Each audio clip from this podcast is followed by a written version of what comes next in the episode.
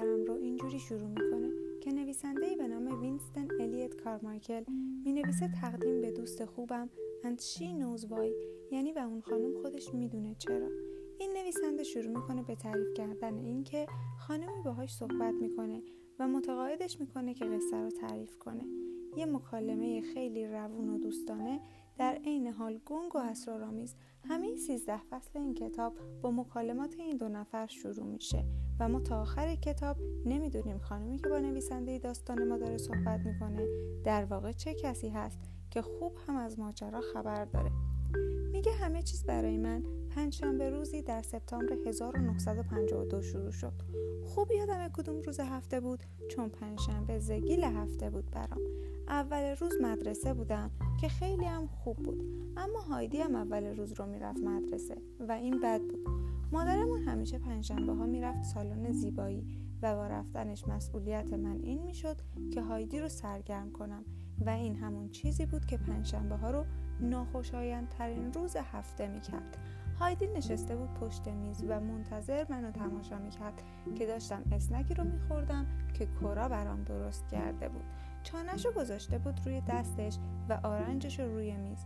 ازم پرسید امروز چه کار می‌کنیم وینستن؟ می‌دونستم این سوال میاد. هفته یه بار این سوال رو ازم می‌پرسید.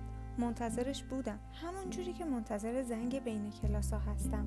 با یه احساس میکسی از ترس و انتظار. هیچ وقت فورا جواب نمی‌دادم. صورتم رو نگاه می‌کرد و منتظر جواب میموند. صبر کردم تا صورتش رو برگردونه. بعد با یه لحن مونوتونی گفتم عزیزم خب چرا نمیری آشپزخونه که کورا یادت بده چجوری دوتا کار رو همزمان انجام بدی؟ مثلا سرتو بکنی توی فر و همزمان گاز رو روشن کنی. می‌دونستم صدامو نمی‌تونه بشنوه. هایدی سرشو برگردوند و پرسید چیزی گفتی؟ همونطور که کیکمو میجویدم خیره نگاهش کردم و هیچی نگفتم.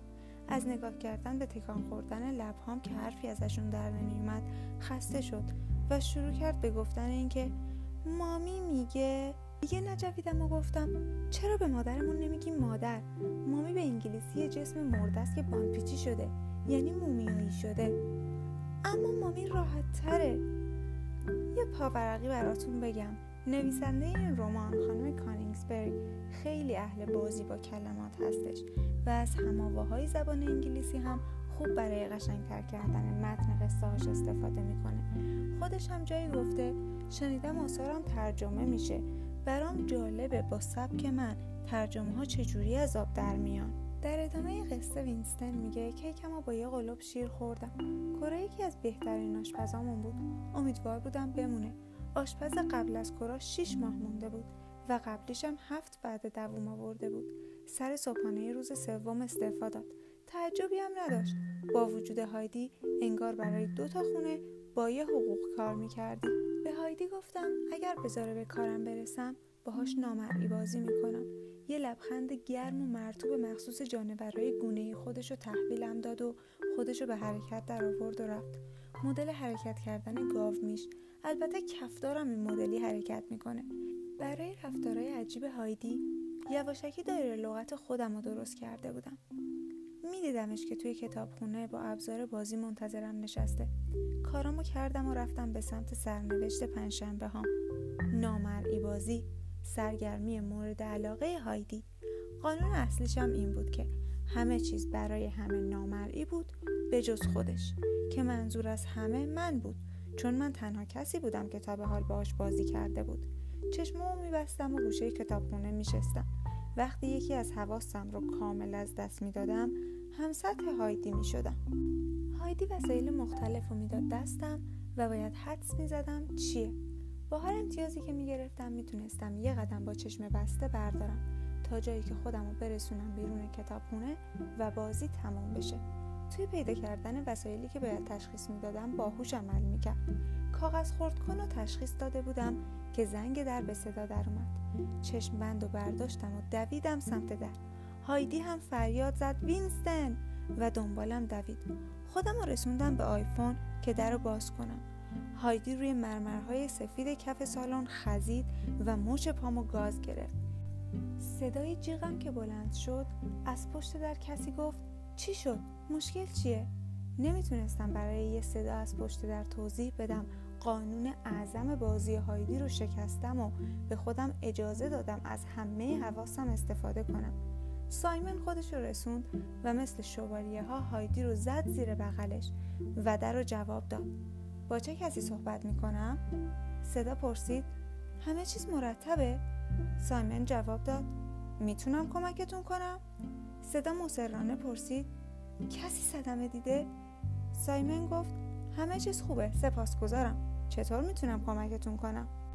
اومدم آقای کارمایکل رو ببینم الان تشریف ندارن قرار ملاقات داشتین؟